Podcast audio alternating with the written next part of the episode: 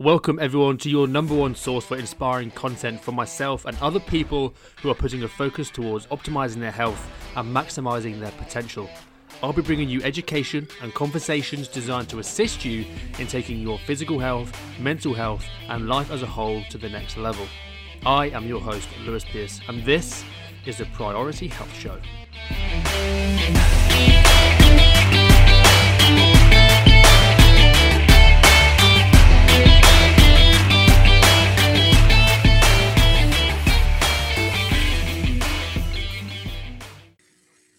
Stephanie.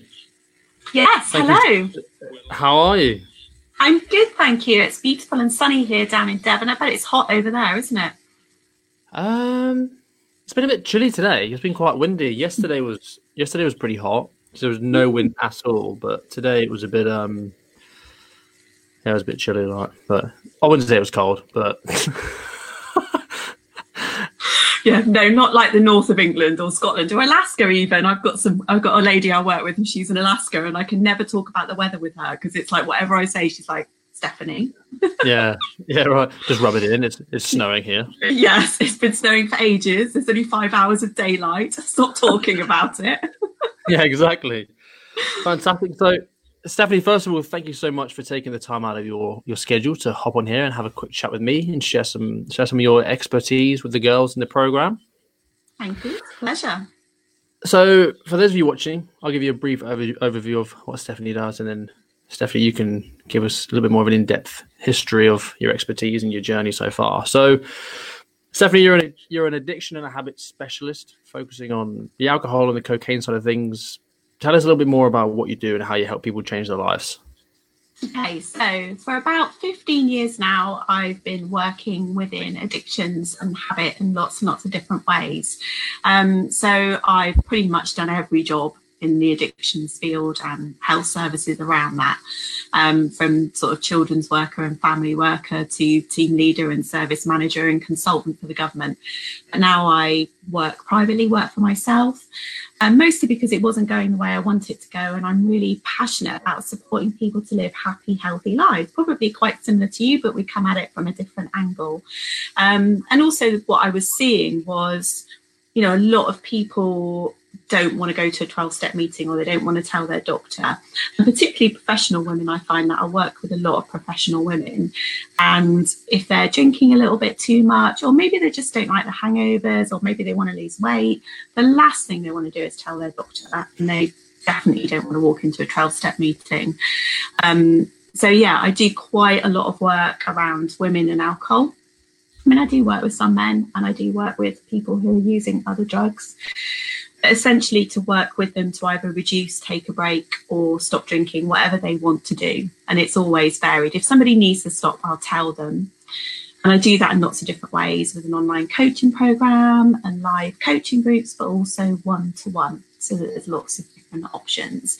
Essentially, the goal is for people to be living the life that they want to live on their terms, whatever that looks like. That, you know, even though I'm talking about alcohol, it usually the goal is always the same for someone. It's they just want to be happy and they just want to live their life and feel good about it. 100% so what would you say that is the is the the biggest reason that people have these addictions and these bad habits that they that they rely on? What do you think is the the main the foundation of all those habits being built Wow, big question. Okay, so I think there's lots of different reasons, but essentially, I'm gonna I'm oversimplifying it almost by saying this. But human beings, since the beginning of time, have used substances in lots of different ways. You know, so we've always done that. We always will. You know, we we like pleasure. And a long, long time ago, obviously, that would have been about ritual and medicine and stuff like that. And we live in a very different world now. And what's really interesting, particularly with alcohol, so when you put alcohol in the context of other drugs, alcohol is our most harmful substance, yet it's legal. so it and it's also got all this lovely advertising with it as well and it you can't you don't really know unless you seek out the right information you don't really know what the problem is with alcohol you know in terms of empty calories and that actually it's highly addictive and hugely habit forming. Um, it's going to impact on your mental health and all that type of stuff. I'm not the fun police by the way if anybody's listening. Not listened to me before. Sometimes when i start going on about alcohol people are like oh god. But it's like no no no i'm not i'm not the fun police. And i do actually teach people how to have an occasional drink um, if that works for them. So there's lots of different reasons why people drink. I mean, there's a small number of people that will have experienced some sort of trauma.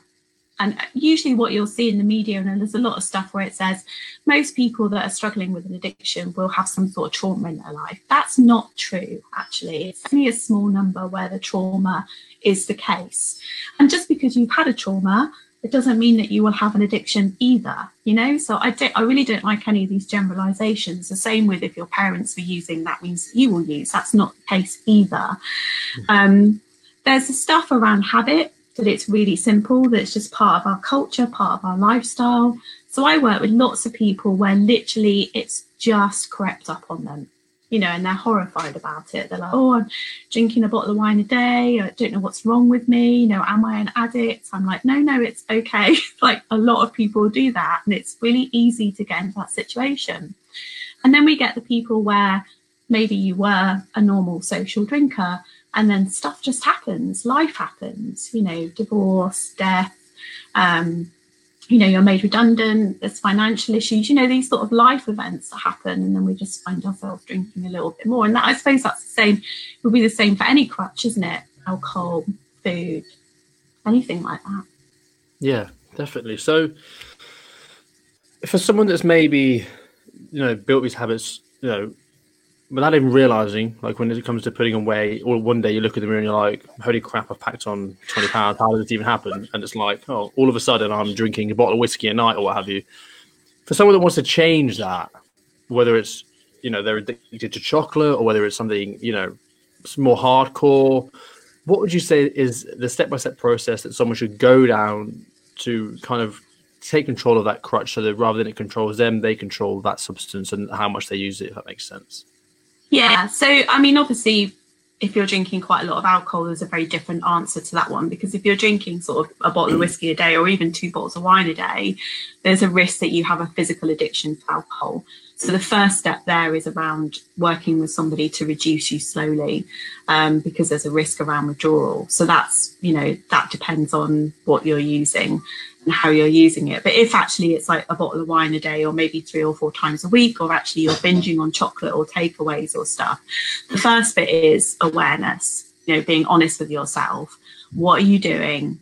That's the first thing, and then looking at why you want to change and then what are the pros and cons of changing so it's really sort of like early stuff around change so first of all you know you sort of realize that what you're doing is causing the problem. So one of my favorite conversations with people particularly around weight loss is something that's really common that happens in my world is people drinking but then they start eating loads of rubbish because it's the same thing. It's that pleasure. You know they've just swapped the habit. So they're not doing the work.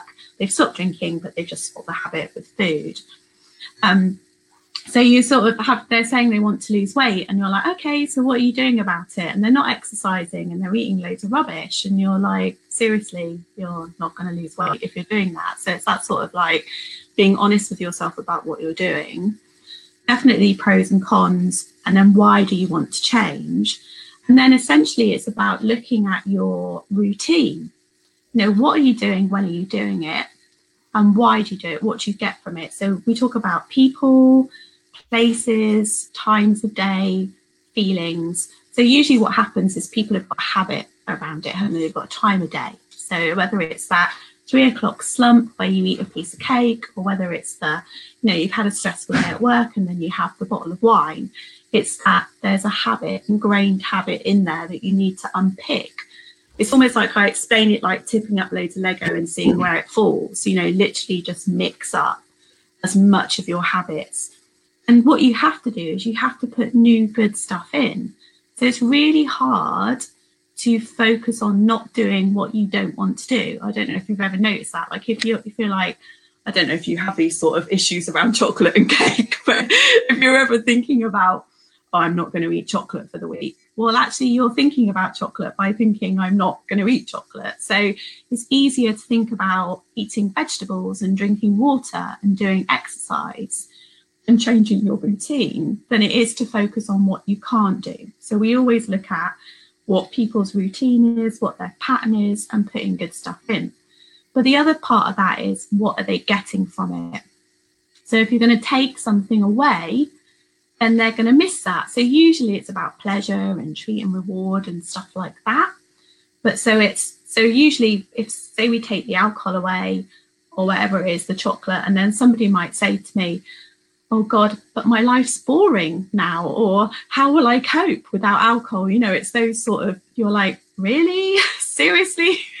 you know, if, if that's the only thing that's giving you pleasure or keeping you going, we really need to look at how you're living your life, you know? So it's that what's the positive intention of the behavior? And sometimes it's escapism, excitement, comfort. You know, it's usually it's usually replacing something because eating crap food. Sorry, I've got a bit of a potty mouth. You might have to tell me if I start swearing. Oh, that's um, not bad. Crap's okay, that's all right. That's good. Sometimes people don't like it, do they? Which is fine. So, you know, there's a positive intention, isn't there? So it's trying to figure out what you get from it. And also, like humans, we're lazy. We want to do the quickest thing to get us the best result. So pouring a glass of wine or pushing the cake in our mouth is really easy, isn't it? So when we stop doing that, if we're honest about what it gives us, then we have to find something else to put in. But it has to be something quick and accessible because if it's too difficult, people won't do it. Yeah. So I went off on a bit of a rant then. That's quite a lot of information. That's all right. I was paying attention. I've got a really few notes to summarize what you said. Yeah. Um, yeah. So it's about looking at where the trigger is. So look at your routine and look at when these habits are being, you know, conducted. And then looking at what you're trying to actually achieve from those habits. What's the positive outcome you want? And then finding a quick and simple way of swapping or not swapping, but changing that habit for something else that provides the same outcome, right? Yes. Yeah. So, for instance, when I stopped drinking, and I wasn't really aware of this because it was like 15 years ago, and I was right at the beginning of doing all my training and all my experience. So, when I first stopped drinking, I had to think about why did I drink and what did it give me? And I was really honest with myself about well, it was escapism and it was excitement. So then I had to think about, well, how else am I going to get escapism? You know, how else am I going to get excitement? And I had to build that into my routine. And because I did that, I mean, I did lots of other work as well. I eliminated triggers and stuff like that. But because I did that, then it was so much easier for me because I didn't feel like I was missing out. So this is one of the other things that sometimes I get people come to me like they've done six months alcohol free and they'll be like, oh God, my life's boring and I feel like I'm missing out and you're like, right, okay, you're definitely not doing it right. We need to do something about that. You know, the last thing you want is somebody to start drinking again because they feel like that's their only option. So yeah, it's how you what if you take the alcohol and the sugary food, what is it you're going to miss? And then how else can you get that? Okay. Okay, cool. So what role do you think changing your environment plays in changing your habits? huge. So, people, places, times of day, and emotions. And it will be different things for different people, and it'll even be different things given whatever the substance is. So, uh, environment is really interesting. So, what some what's happening now is because in different countries we've got lots of change going on. So, that's environmental and situational. We've got people who've historically had a problem with drinking who are finding that actually it's not an issue because so much has changed in their life really quickly. You know, like so much about their environment. They're not going to the pub after work, they're not socializing with the same people, they've got more important things to think about. So, all these things play a really big part. Yeah, environment's quite big. Yeah, I think that's what people need to be aware of at the moment with the whole COVID 19 and, and your life change is when it's normally very difficult to change a habit now it's probably easier than ever because you've got you're starting from scratch with your life basically. So the ladies watching, we've got quite a few watching at the moment. You've got to be really aware of what routines and habits you're now implementing by accident, because further down the line, like like like you already said, you, you know, six months from now, you, that habit could be like a snowball effect, and it could be ten times worse, and it all could start from this, you know, situation yeah. and environmental change that's been pressed upon us. Yeah, yeah, good stuff. Awesome. We've got a few people watching. We've got Michelle, Tamsin, Jennifer. Have you got any questions, ladies, um, about any particular habits that maybe you have that you want help or a bit of guidance in adjusting? Stick them in the comments. Tamsin's said that we're used to Lewis's potty mouth, so yeah. I saw that. That's good. I'll, I'll be comfortable then. That's fine. yeah, I'm not that bad. I've dropped the C word maybe once, so it's not that wow. bad. I don't think I've ever dropped the C word in a public interview. Oh, I've done an interview. I do it when I'm doing like live training and stuff, but never, never on. Especially if I'm being interviewed by somebody else. Well, I won't do it tomorrow. I don't think I might. My ladies might, but I wouldn't mind. I do like the nonchalant dropping of a, of the c word. That does crack me up. Yeah.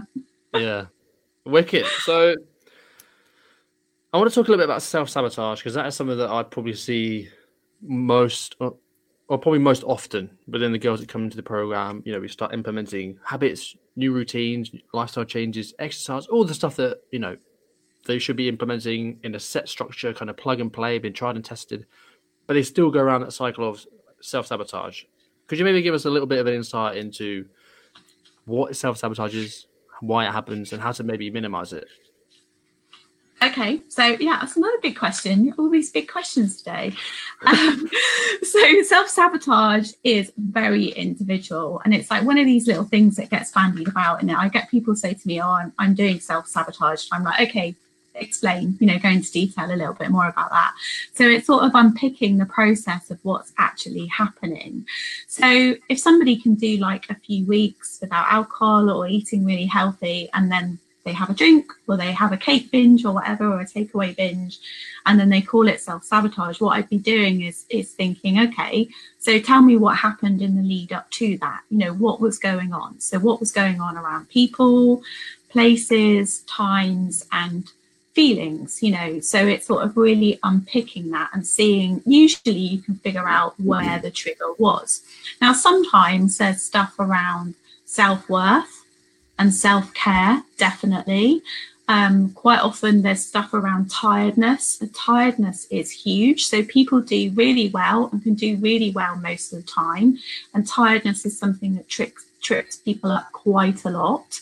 I'm sure you tackle that, you know, because that's that whole balance thing, isn't it? Of like, it's about being super aware. So one of the things that I teach when I'm working with people when they're first not drinking actually going on and learning about your emotions and your internal dialogue so you can be super present essentially because when we do that we're on autopilot aren't we so we're not paying attention whereas if we are paying attention and we're being mindful i hate i hate using those buzz, buzzwords because being mindful is just you know a, a new word for actually just being present, which yeah, Buddhists talking about. Yeah, yeah, paying attention. We've been talking about that for a long time since the beginning of time. Um, so yeah, if you're being aware and like you're looking after yourself and you're, you know, you're doing the work, then these things tend not to happen. So that's where the learning comes in is around self-awareness, unless there is some self-worth stuff that's really going on underneath really. Um, so it can be a mixture of a few things. Yeah. So it's safe to say that self-sabotage is a habit on a on a larger scale with a more negative outcome from the habit essentially. Yeah suppressed and not been like you said it's not they're not learned what the triggers are and all that stuff and they've just kind of suppressed it and all of a sudden this big green monsters come out of them and they've gone off the off the wagon. So that's, yeah, I mean that that's like a really simplified version of it. Definitely, it'd be like that for most people. So, for instance, when I first stopped drinking, like ten days in, I had a massive relapse. Well, I'd stopped. I was determined to stop. All my reasons were there. You know, I'd linked in with somebody. I was doing some work on it. I had no intention of drinking whatsoever. It's just that I wasn't paying attention, I wasn't thinking, and I ended up ended up doing the same thing that I'd always done, hanging out with the same people, going to the same place. I wasn't thinking. So that was part of my learning was okay, so afterwards it's like, well, what happened there? I really didn't want to do that, you know, and it's like, well, well, if you go and hang out with that person at this point in your journey, then yeah, you're probably going to drink. You know, if you go to that place, you're probably going to drink. You know, so it was that sort of like, oh, okay, I'm not really looking after myself. You know, it's that. Um, if you really don't want to eat cake, why are you in the cake shop? You know, it's when people tell me that they've bought alcohol and they've got alcohol in the house and they don't want to drink and it's really important. And I'm like, why have you got alcohol in the house then? You don't need it in there. So it's like these. We technically they're called seemingly irrelevant decisions, but I'm not sure how I feel about that because I think actually there's some sort of level where we do want to. You know, I think I think yeah. it's hard to be aware all the time, and I think as human beings we like to take time out, and there's nothing wrong with that but it's how we learn to take time out in a way that doesn't damage our health or damage our lives is really important. Yeah, I've seen it a few times.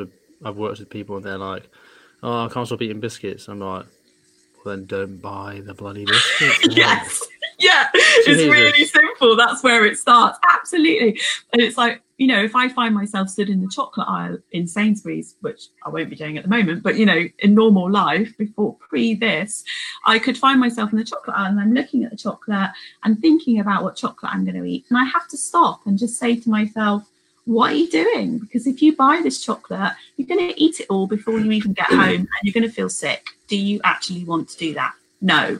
And then I physically move away from the chocolate aisle. Do you know what I mean? So it's that. Yeah being present, being aware, making good decisions right from the beginning. But also, if you do, don't give yourself a hard time and just get back on track as soon as possible, as long as it's not life threatening. Do you know what I mean? It's when yeah. when I work with people and like somebody says to me, "Oh, I had a glass, but they've done it 30 days alcohol free. They feel great. They're doing the work." And um, they say, "Oh, I had a glass of wine on Saturday night." I'm like, "Yeah." They're like, "Oh, I feel terrible." I'm like, "Why?" oh, because I didn't want to and I've broken my 30 days. I'm like, so what? Did anyone die? No. like, did you get arrested? No. Okay, great. What did you learn from it? Oh, I didn't really like it. Oh, okay, brilliant. So can we move on from that? You know, it's that don't give yourself a hard time type of thing. Learn from it, move on, do it less, isn't it? Yeah, because a lot of the time people have these habits of drinking and eating because they feel bad. If you're then going to make yourself feel bad for doing it, then you're going to do it again. Just give yourself a break, man. Yeah, totally. That's a really common theme as well. People are really giving themselves a hard time, sort of with the um, internal dialogue. And that comes back to the stuff about being present and looking after yourself and just really paying attention to your process and what's going on. Because what you think impacts on how you feel. So if you're being really negative and down on yourself all the time, you're not going to feel very nice. So, of course, you're going to want to eat the chocolate bar or eat the cake or drink the wine because that feels nice and you're going to get that dopamine hit. You know, that's human behavior. So if you can learn how to, you know, ignore, change, distract, you know, with your thoughts so that actually you're doing an activity or doing something that clears your head and you feel nice, then that's a lot better than eating the biscuits and drinking the wine. If you can learn how to do that for yourself. Yeah, exactly. I tell it to the girls all the time. You know, if you're thinking about how someone's frustrated you and annoyed you, you're going to feel in a negative state, and then that's the trigger. Then, and then the habit comes around. If yeah. you can in- find some kind of pattern interrupt where you think, "Hang on a second, is it? Am I choosing to be annoyed by them?" And then just shift your focus elsewhere. Oh, trigger's gone. Or go and yeah. do a workout, or something that's going to take your mind, get out your head a little bit, where you stop focusing on how much Sally yeah. at the office has been a dickhead. Not Sally again. She's always causing trouble. We've got a few questions here. So, um, first one from Prissy How do you identify a bad habit if it's ingrained? Ah, well, then that's about if it's a problem for you. So, quite often I get people talk to me, you know, when I'm out and about, if people ask me what I do, they'll then start talking about their own drinking. Um, and then people will say to me, What do you think? Do you think that's a problem? And I'll say, Well, is it a problem for you? Unless they're telling me that they're drinking quite a lot. And then I'll be like, Actually, that probably is at some point, if you're not having any impact, it will be a problem, you know, for your health or emotional health. So it really is about, is it a problem for you? So, for instance, you know, if you had a problem with lack of energy and you went to see a nutritionist, they're probably going to look at your diet. And if you're eating loads of sugar, they're probably going to tell you to stop eating sugar and they're going to ask you to start eating protein and vegetables. You know, it's really that simple sort of stuff, isn't it? So it's mm. looking at your life and thinking, am I happy? Do I am I fulfilled? Is it good? You know, it's that type of stuff, really. So it's more about is it a problem for you? Yeah. So are you are you doing something that's making you feel bad? And if you're questioning yeah. that, chances are probably is. Yeah. Yeah. And if you're not sure if it's alcohol or drug related, then just ask me. I'm always happy to answer questions. yeah. Cool, pretty. If that answers your question, let us know. Um, if if it doesn't, ask us another one. Yeah. Uh, next one we've got is from Nikki. Is there a best way to combat comfort eating, turning to binge food when you're stressed or upset? Yeah. So that's a classic example of that being present, isn't it? So it's noticing how you feel. So if you've got a pattern of always eating, you know, things that you don't want to eat when you feel a certain way, then it's learning how to notice when you feel like that. And then it's how you can do something different to alleviate that feeling. So what you're doing essentially is what Lewis was saying before is you're choosing to use something to change how you feel. Um, when actually there are different activities you can do that would change how you feel and get you out of your head. So it can be as simple as changing your thinking. Um, it can be as simple as doing a meditation or going for a run or doing some exercise. So it's noticing the feeling, you don't like that feeling, knowing that you have a choice about whether you stay there or not, and then actually you can do something about it it doesn't have to be food or alcohol. Like I said before, like they're really humans are lazy, they're really quick, accessible ones. So it's how you build up your quick, accessible resources, like go for a run. So, for instance, when I first stopped for about the first six or seven years, this sounds a bit extreme, but it was like this. I had a really difficult time. Like there was lots of things going on in my personal life that were really difficult. So I was experiencing a lot of negative emotions around stress and fear and anxiety. And a lot of it, I wasn't able to do anything about. It was about other people around me, you know, my son and my ex husband and financial stuff and things like that. And I was changing the things I could change and then learning how to let go of the things I couldn't change, but then also learning how to manage my emotions. So I could have chosen to have stayed in stress anxiety and fear. Obviously, we all know that's not good for us. And I had to learn how to let go of and manage those emotions in a different way. And for me, it was music and running and sport and the gym and dancing. And that's the action bit. so it's easier to do an action than to think yourself out of thinking, if that makes sense. Yeah, so it comes back to that being being self aware of, of what's going on and why you're feeling like you are, shifting your focus, your thoughts, what have you, somewhere else. You know, getting out of your head by doing whatever it is you need to do to stop worrying about the bad shit that you're thinking about, and then yeah. introduce that good, easy, quick um, action that makes you feel how you would like to feel with the binging or what have you. Yeah. Yeah, and it really is that simple. Um, a lot of this stuff is about taking action it rather than thinking about it or over analyzing that's where people get stuck like they overthink it when actually it's really simple and it's about taking an action that's good for you. And a really good one particularly around sort of difficult emotions is leave it change it accept it. So um, say for instance it's about a job and you have a stressful job do you want to leave the job? Or, or can you leave the job? Or yeah you can. But do you want to? Probably not you know but you know so there is a choice there. And then the change it bit is what can you change about it? Is there anything that you can change? And if you can't leave it and there's nothing that you can change then can you accept it? Which then means that you let it go and move on. So it's sort of a, a nice little questioning process that can enable you to let go of some quite difficult emotions. Yeah, I think a lot of it is is not looking at the the situation from perspective. It's just you focusing on one tiny little tiny little area, panicking, getting overwhelmed with it, and thinking, "Oh, my world's collapsing." When really, if you take a step back, it's like, "Cool." Well, you you're getting stressed all the time. Yeah, you, you eat, you're stuffing your face with chocolate every night because you're stressed out. Leave your job because it clearly isn't serving you. Just leave it. Yeah, yeah, absolutely. If life's too short, isn't it? So that I mean that comes back to awareness, doesn't it? How do I feel? Why do I feel like this? What can I do about it? And I think that's one of the biggest things I've learned, sort of when I was doing my training years ago and throughout my own process, was learning that I had a response ability. So I could choose to be in stress, fear, and anxiety, or I could choose to be at peace or be happy, or you know, and that I, it was me that facilitated that and learned how to do it. Okay, cool. So to sum up the answer for Nikki, it's um, turning to binge food when you're stressed or upset. Look at what's upsetting you, stressing you out. Look at trying to shift focus or maybe removing the trigger altogether if you can, and then replacing that binging with something that's easily accessible, going for a walk, what have you. Maybe choosing a slightly better option in regards to food than what you're binging on. Binging on something better than what is potentially, you know, whatever chocolate. Rather than binge on chocolate, binge on salad.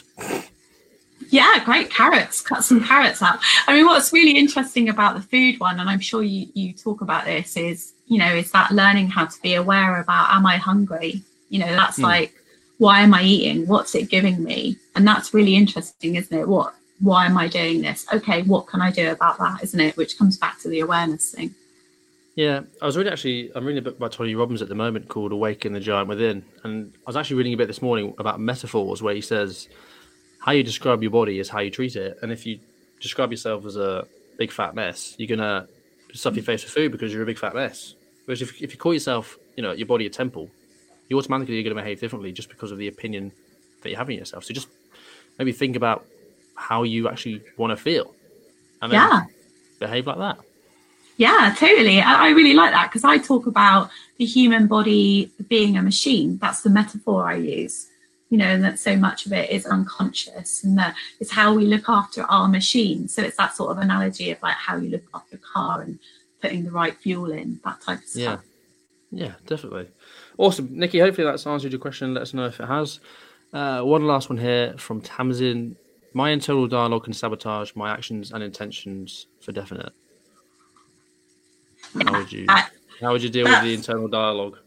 That's massive. I reckon 70% of my work is loud, naughty internal dialogues.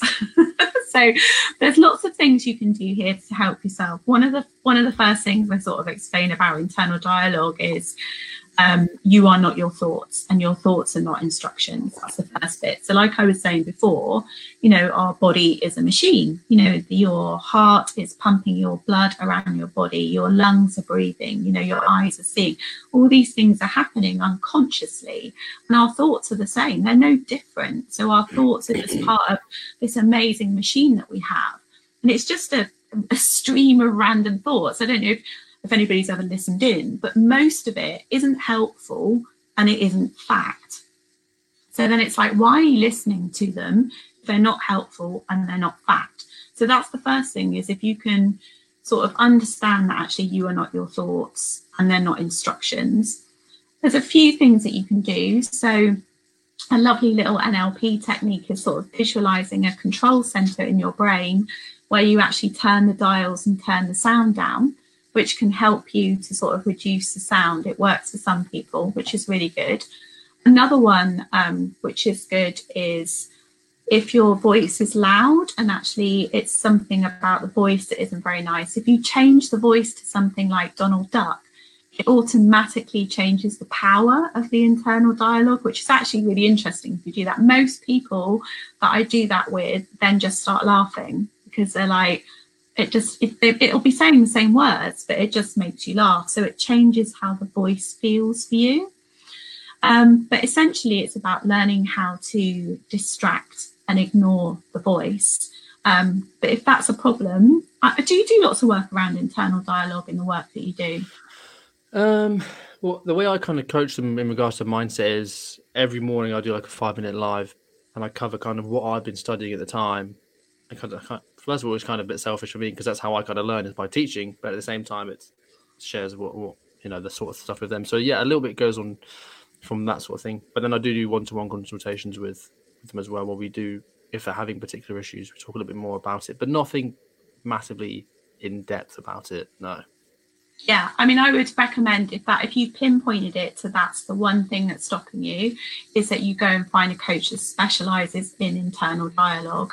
And you know to be honest with you, you don't need need more than one or two sessions because i could literally do a 20 minute video and give you all my best internal dialogue tips you know so it doesn't need to cost a fortune.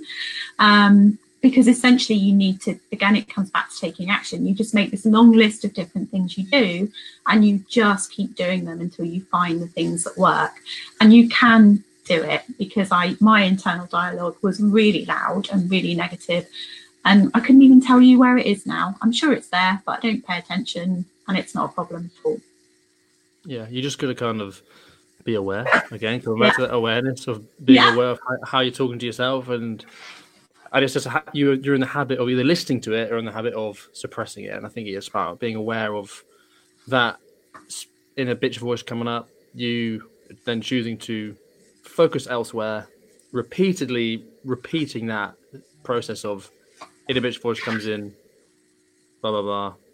I then shift my focus, and then eventually that cognitive habit becomes permanent. That's probably the long and short of it, isn't it? Absolutely. Oh, I mean, this is about practicing good habits. It's like these things don't happen overnight, you know. So it's like if turning the sound down works and you do that every time, if distracting yourself works, you do that. You know, if you notice the, if learning how to notice the thought and going, is it helpful? Is it factual? And letting it go, putting in a balloon works, you do it all the time. Another great analogy is um, like backseat drivers. Think of your thoughts as backseat drivers because actually, when you're in a car and you're driving and they're telling you what to do, you, you literally turn around and you go, for God's sake, shut up. You don't listen to backseat drivers. And another one that I heard the other day was if you had a friend that spoke to you that way, what would you say to that friend? You'd probably be quite concerned about them. So that's quite an interesting way of looking at it as well. Yeah. I, th- I think a lot of the those in the bitch voices that come in, they are, I think they will stem from from memories or some, you know, some kind of memory from your past that's you keep reliving, isn't it? Like a TV show in your head. It can be, but it's as simple as that's a part of our human process. Like some people do just have um, loud internal dialogue, and it's learning how to work with that. Like some of us are more visual, some of us are more kinesthetic, some of us listen better. But the key point is, is that you know we can learn. You know, we are learning machines. We can learn anything. I mean, we've learned everything to get to where we're at today. So then this is just another thing. And also, as a child, nobody teaches you this stuff. They don't teach you in school about your internal dialogue or, you know, how to manage your emotional well-being. So it's only really if you do any personal development work that you start even noticing this stuff or thinking about it. So yeah. Yeah. Again, it comes down to that making your awareness a priority and then listening to what's what you're saying to yourself and then addressing the negative and replacing it with with better stuff isn't it? Yeah. And ignoring it turning the sound down any of it doesn't really matter as long as you're not as long as you're not listening to it and paying attention because it's pointless. Yeah exactly. Awesome. That's really helpful. Thank you stephanie especially like the donald duck trick Oh, yeah, it's a winner that one. I've not met anybody that that doesn't work for actually, or any, or it doesn't have to be Donald Duck if you don't find Donald Duck funny. It's any character that you find funny and immediately recognizable. Awesome, Stephanie. We've covered a lot today, and I, I massively appreciate yeah. your time. And I, I, think the girls have definitely learned a lot. So I want to thank you so much for for your time. If anyone wants to know a little bit more about Stephanie and the sort of services and help that she can provide you, in the post above this video, I've already put the link to our website. So if you like what you've heard today and you want to get a little bit more um, help from Stephanie, you can hit the link and and see where it takes you. Yeah, and just ask me questions. If you've got questions, I'm more than happy to ask answer any questions. Yeah. Awesome, Stephanie. Thank you so much. It's been an absolute pleasure. Thank you very much. Nice to see you. Okay, everybody, that's a wrap for today. If you've enjoyed the episode, please subscribe so you don't miss any future shows, and I'd love to get your feedback, so feel free to leave me a review, regardless of whether you loved it or hated it. If you want to join the podcast community on Facebook or find out more about today's episode, please check out the show notes for all the additional information. See you next week.